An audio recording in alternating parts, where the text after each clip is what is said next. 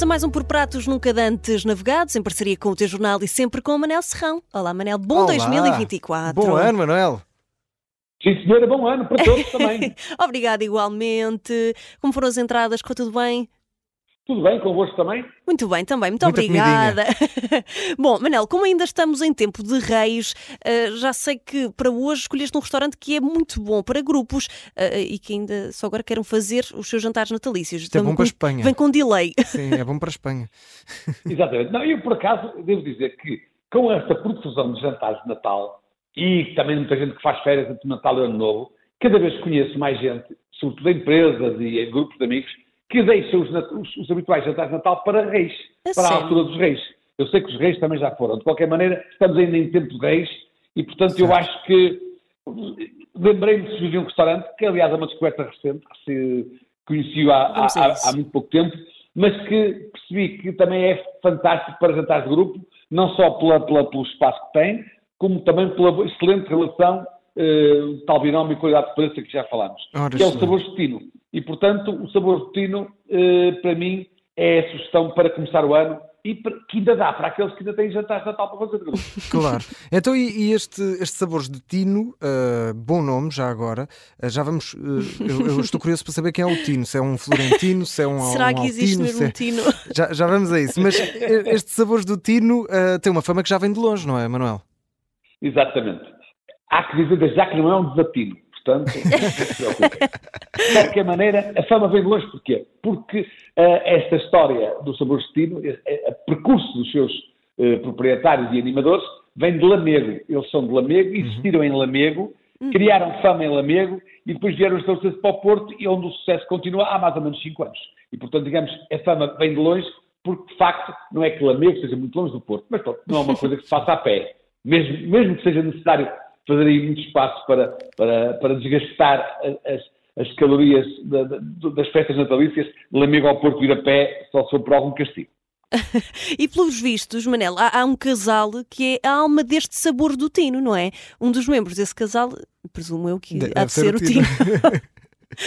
Ora bem, pois, esse tino é eh, o chefe, é quem manda na cozinha, é o tino de diamantino, embora toda a gente Ah, de diamantino. diamantino. de Diamantino, e que de facto, digamos que eh, é das mãos dele que também saem diamantes da gastronomia da cozinha.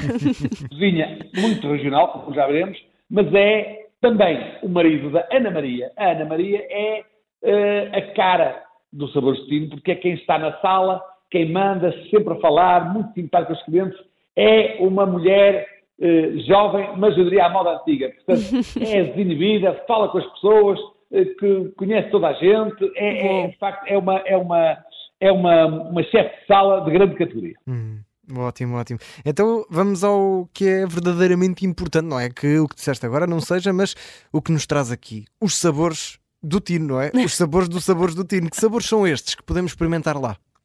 Olha, desde logo nas entradas, até porque, voltando às suas regiões, tem um presunto de lamego que é fantástico. Muito bom e que eu recomendo vivamente. Depois, é um restaurante onde, também sendo possível, e provar a açorda de marisco e a catapulana de marisco, que são muito boas também, mas eu lá optaria sempre pela carne de vitela, que eles têm, eh, ou na versão de posta, à mirandesa, ou na versão que eu prefiro, de nacos de vitela, depois com ou sem queijo da serra Ah, que é uma coisa meu Deus. eh, excelente.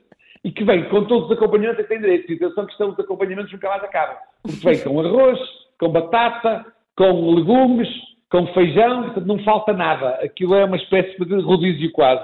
Bem bom. E, e também devo já dizer que as doses são muito generosas.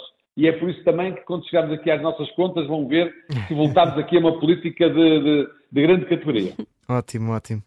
E mesmo eh, imaginando que o nosso guru das sobremesas, eu. que é aqui o nosso André Maia, Se bem que, oh, Manuel, posso dizer a Filipa, quando eu lhe disse isto, a Filipa disse logo que gostava é de dividir o título. Eu quero dividir esse, esse Uh, cargo. não, sei se, Ah. não não sei se está disponível, eu não sei se aceito, mas, mas pronto. É que eu e as sobremesas temos assim uma relação Especial, especial. não é? Pois, Ah, claro. Mas pronto, como eu estava a dizer, aqui o nosso guru das sobremesas, acredito também ainda esteja cheio destas festas. Mas, Sim, eu aumentei uns 2 quilinhos por aí.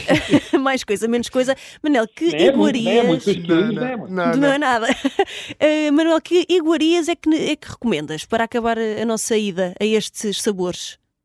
Ora bem, eu vou começar aqui, não, não o que eu recomendo, mas o que recomendo à Ana Maria, porque ela Ok. é insistente, sempre na rabanada poveira, mas é o ano todo, não é só na altura do Natal. Rabanada a rabanada poveira é uma rabanada verdade, um bocadinho diferente das rabanadas habituais Uhum. e que vale a pena experimentar.